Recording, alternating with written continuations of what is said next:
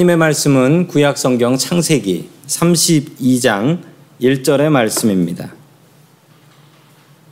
야곱이 길을 가는데 하나님의 사자들이 그를 만난지라. 아멘. 우리가 하나님의 자녀가 되면 하나님께서 주시는 큰 복 하나가 있는데 그 복은 바로 하나님의 보호하심입니다. 하나님의 자녀가 되면 아버지이신 우리 하나님께서 우리를 보호하십니다. 하나님께서 제대로 보호해 주신 분 한 분이 나오는데요. 바로 오늘 성경 말씀에 나오는 야곱입니다. 험한 세상 속에서 하나님께서는 야곱을 어떻게 보호하실까요? 첫 번째 하나님께서 우리들에게 주시는 말씀은 하나님께서는 우리를 보호하신다라는 말씀입니다. 지난 이야기를 이어갑니다. 야곱이 자기 형 에서를 피해서 바다나람으로 도망가서 20년 동안 살다가 이제 가족들과 함께 가나안 땅으로 돌아오게 됩니다. 가나안 땅으로 돌아오는 길은 아주 험한 길이었는데요. 그 길을 하나님께서 인도해 주셨습니다. 우리 창세기 32장 1절과 2절의 말씀을 같이 읽겠습니다. 시작. 야곱이 길을 떠나서 가는데 하나님의 전사들이 야곱 앞에 나타났다. 야곱이 그를 알아보고 그곳은 하나님의 진이구나 하면서 그곳 이름을 마하나임이라고 하였다.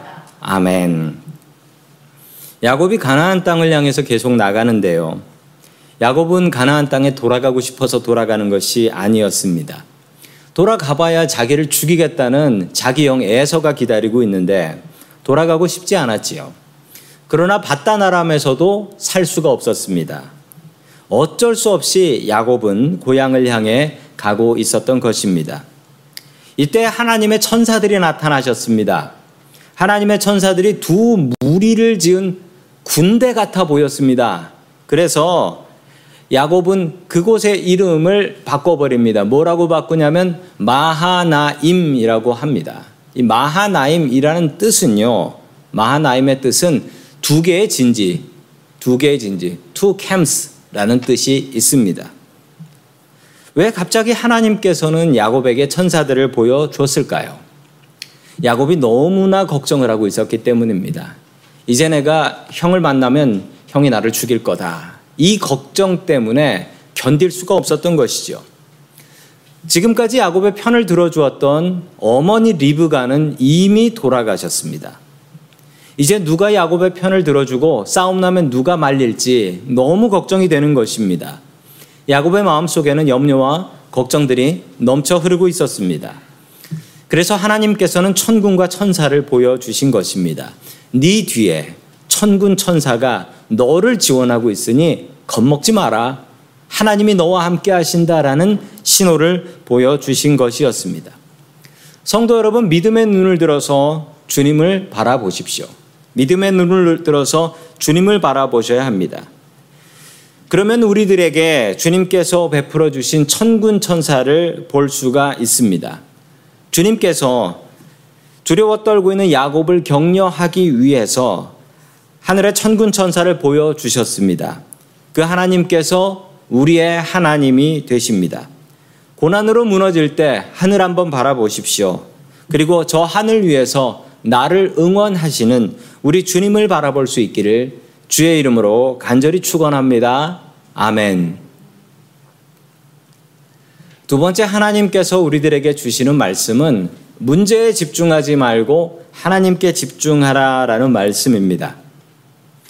하나님께서 야곱에게 수많은 증거들을 보여 주셨습니다. 그러나 야곱은 믿음이 부족했습니다. 야곱은 믿음의 눈으로 주님을 바라보지 못했습니다.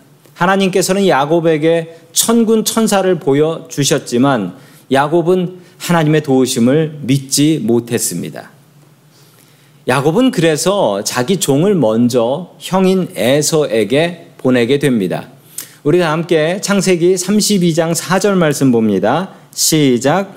지시하였다. 너희는 나의 형님 에서에게 가서 이렇게 전하여라. 주인의 종 야곱이 이렇게 아뢰니다. 저는 그동안 라반에게 몸붙여 살며 최근까지도 거기에 머물러 있었습니다. 아멘. 야곱은 에서가 너무나 두려웠습니다. 그래서 자기가 직접 형에게 찾아가지 않고 자기 종을 보내서 우리 형 잘 있나, 우리 형이 마음이 어떤가 좀 알아봐라 라고 시키게 되는 것이죠. 야곱의 종은 에서를 만나고 돌아옵니다. 돌아오면서 아주 끔찍한 소식을 전해버립니다. 뭐냐면 에서가 지금 400명의 부하들을 이끌고 야곱을 때려 죽이려고 오고 있다라는 소식이었습니다. 그러나 이것은 오해였습니다. 어떤 오해였냐면요. 에서는 동생을 죽이려고 400명을 데려오는 게 아니고 동생을 환영하려고 400명을 데려오는 것이었습니다. 야곱이 형 에서를 직접 만났으면 이런 오해는 없었습니다. 그런데 야곱이 겁이 많아가지고 너무 무서워서 자기 종을 보내니까 종이 엉뚱하게 잘못된 것을 보고 온 것입니다. 성도 여러분, 사람들 사이에 우리 오해가 쌓입니다. 오해가 쌓일 때 우리가 제일 먼저 해야 될 일은 무엇이냐면요. 직접 가서 만나는 것입니다. 야곱이 직접 가서 에서를 만났으면 이런 문제들은 없었을 텐데 야곱이 에서를 직접 만나지 않아서 생긴 문제였습니다. 성도 여러분, 우리 서로 문제들이 생기시면 그때는 직접 찾아가서 확인할 수 있기를 주의 이름으로 축원합니다. 아멘. 자, 계속해서 창세기 32장 7절과 8절을 같이 봅니다. 시작. 야곱은 너무나 두렵고 걱정이 자기 일행과 양떼와 소떼와 낙타떼를 두 패로 나누었다. 에서가 와서 한 패를 치면 나머지 한 패라도 피하게 하겠다는 속셈이었다. 아멘. 이제부터 야곱은 그냥 패닉 상태입니다. 이제 어떻게 살아야 할까? 그 걱정으로 온갖 머리를 다 쓰게 돼요. 야곱은 이제 자기 무리를 둘로 나눕니다. 에서에게 공격당하면 한 무리가 공격당하면 한 무리는 도망간다. 이 생각을 했던 것이죠. 야곱은 머리가 참 좋습니다. 이 야곱의 이 방법을 미국에서도 따라서 하고 있더라고요.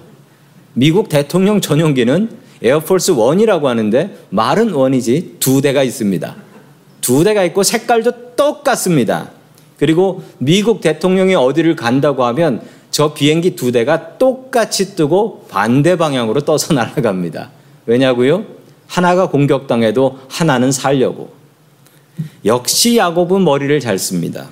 그런데 성도 여러분, 진짜 머리 잘 쓰는 사람이 누군 줄 아십니까? 진짜 머리 잘 쓰는 사람은 일찌감치 하나님을 의지하는 사람입니다. 야곱이 이렇게 머리를 썼지만 그냥 하나님의 명령에 순종했다면 이런 일은 생기지도 않는 것입니다. 성도 여러분, 내 머리와 내 지혜를 의지하지 마시고 하나님께 지혜를 구할 수 있기를 축원합니다. 자, 계속해서 16절의 말씀 같이 봅니다. 시작.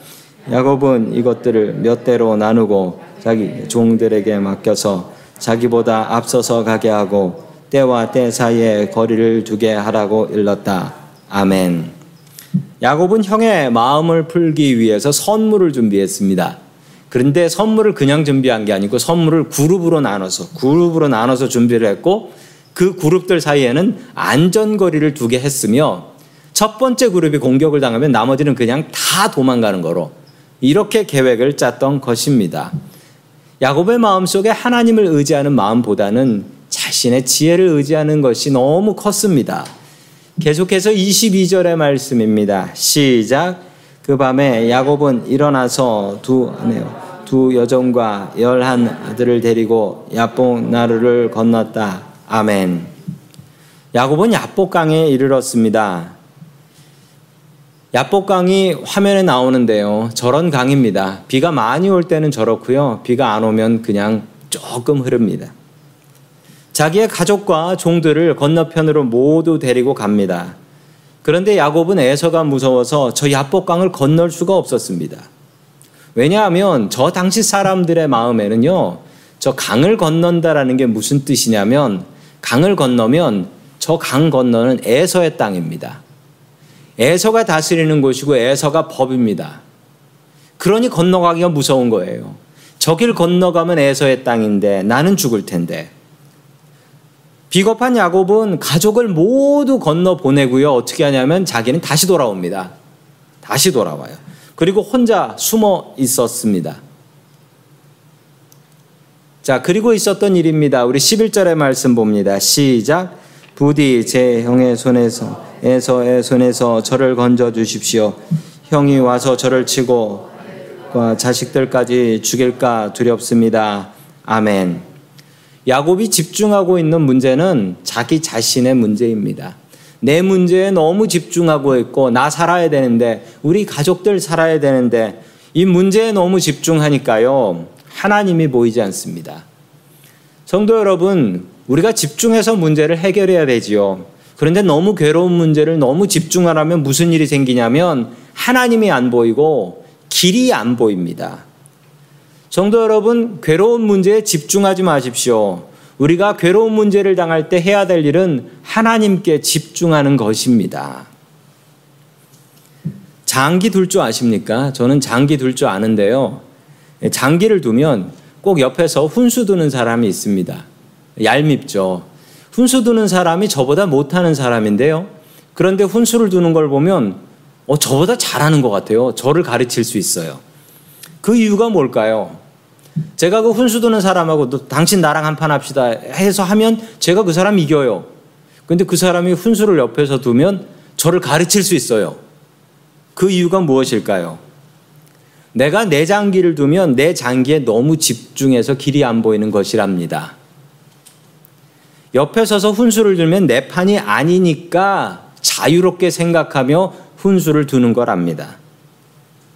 성도 여러분, 문제에 너무 집중하면 하나님이 보이지 않고 길이 보이지 않습니다. 야곱은 자기의 능력으로 문제를 해결하려고 했습니다. 문제에 집중하면 집중할수록 답은 보이지 않았습니다. 성도 여러분, 우리를 괴롭게 하는 문제들에 집중하지 마십시오.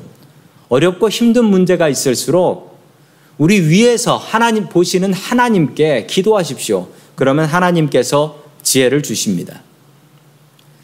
저도 생각지 못한 놀라운 방법으로 하나님께서 기도를 통하여 저에게 지혜를 주셨던 적이 한두 번이 아닙니다.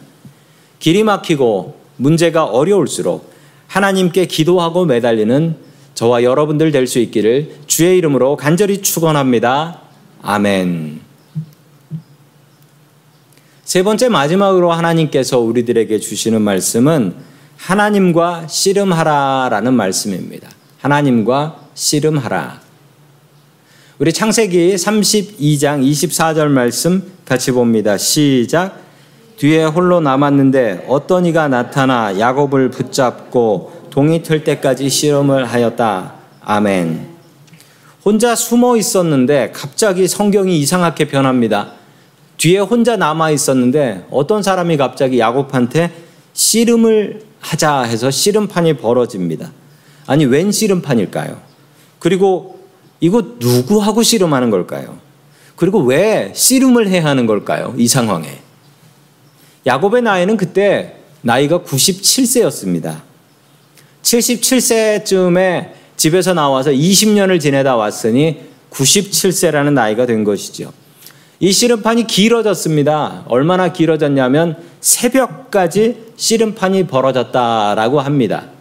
자, 25절의 말씀 계속 봅니다. 시작. 그는 도저히 야곱을 이길 수 없다는 것을 알고서 야곱의 엉덩이 뼈를 쳤다. 야곱은 그와 씨름을 하다가 엉덩이 뼈를 다쳤다. 아멘.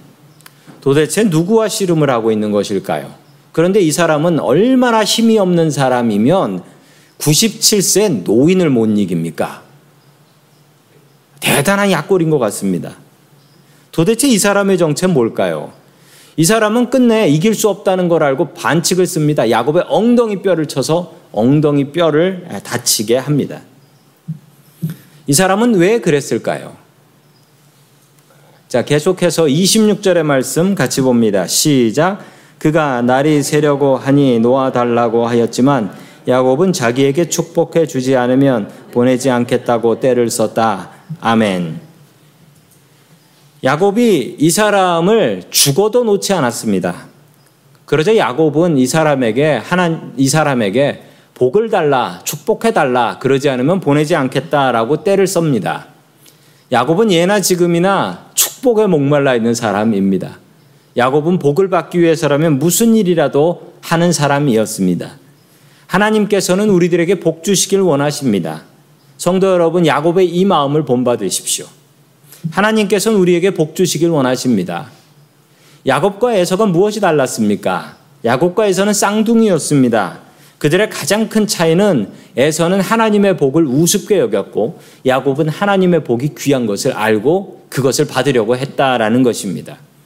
하나님께서는 에서가 아닌 야곱을 귀하게 보셨습니다. 하나님께서는 우리에게 복 주시길 원하십니다.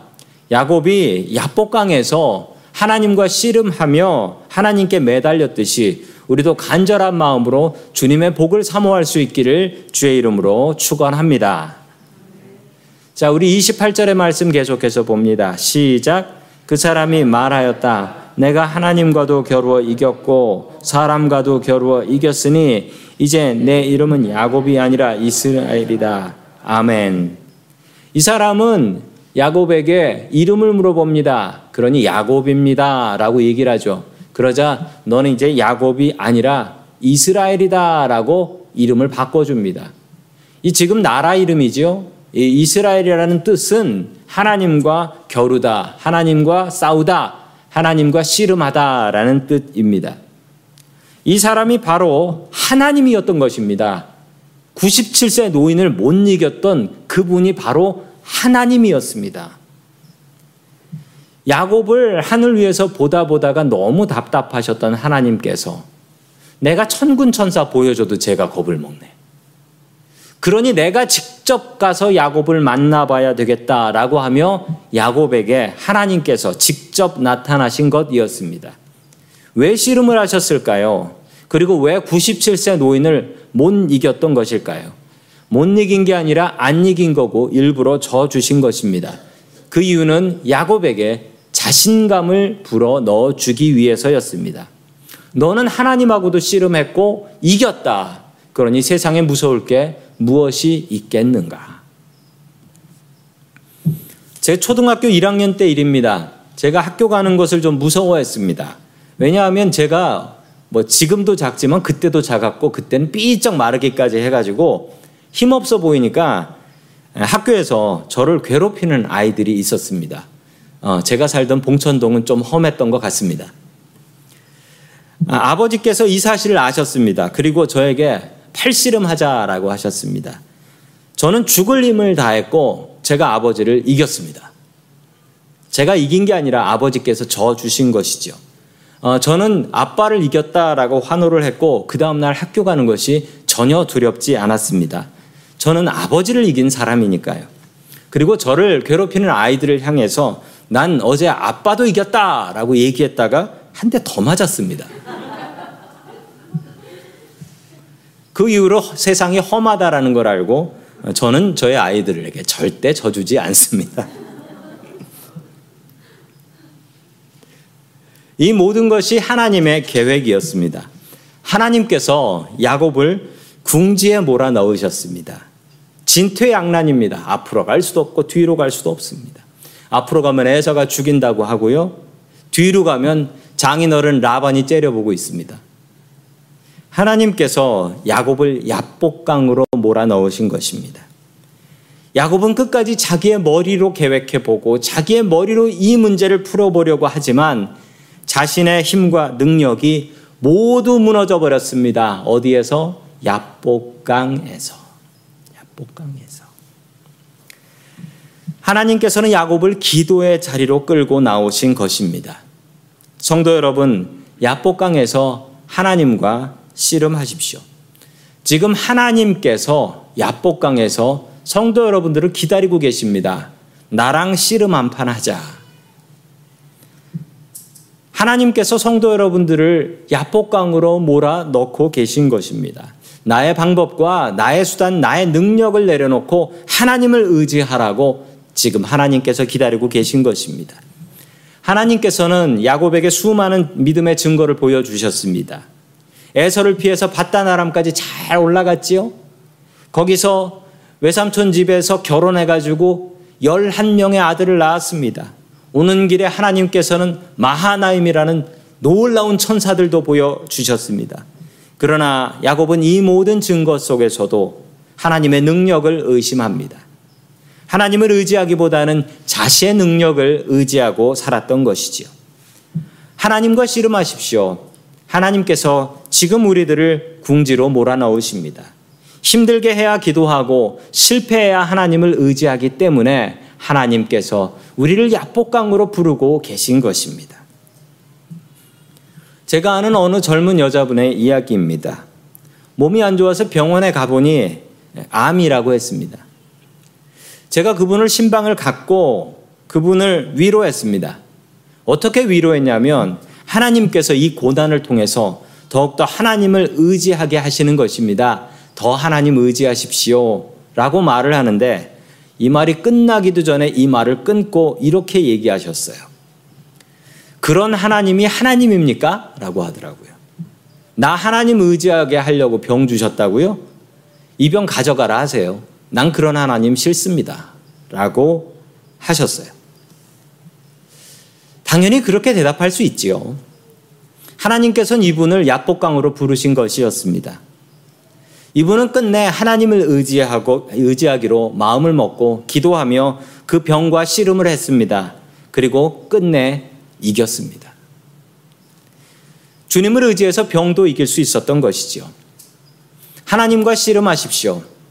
하나님께서 야복강에서 여러분들을 기다리고 계십니다. 삶에 무너질 것 같은 떨어져 죽을 것 같은 절벽 앞에서 주님을 의지하여 승리할 수 있는 저와 성도님들 될 수 있기를 주의 이름으로 간절히 축원합니다. 아멘. 다 함께 기도하겠습니다. 아브라함의 하나님, 이삭의 하나님, 야곱의 하나님, 항상 우리와 함께 하시며 우리들의 예배를 받아주시니 감사드립니다. 오늘 예배를 통해서 우리에게 베푸신 은혜를 깊이 생각합니다. 주님께서는 주님의 자녀들을 눈동자같이 보호해 주시는 줄로 믿습니다. 험한 코로나의 시국 속에서 주님의 백성들을 보호하여 주옵소서. 주님 우리가 당하는 고난 속에서 우리들은 그 고난만을 묵상합니다. 나의 문제들을 주님 앞에 내려놓게 하옵시고 주님을 의지하게 하여 주옵소서. 우리를 야복강으로 몰아넣으시고 우리를 기도하게 하시는 하나님 아버지. 우리가 하나님과 기도의 씨름을 하게 하여 주시옵시고 하나님과 겨루어 이길 수 있게 도와주옵소서. 우리의 기도를 들으시는 예수님의 이름으로 기도드립니다. 아멘.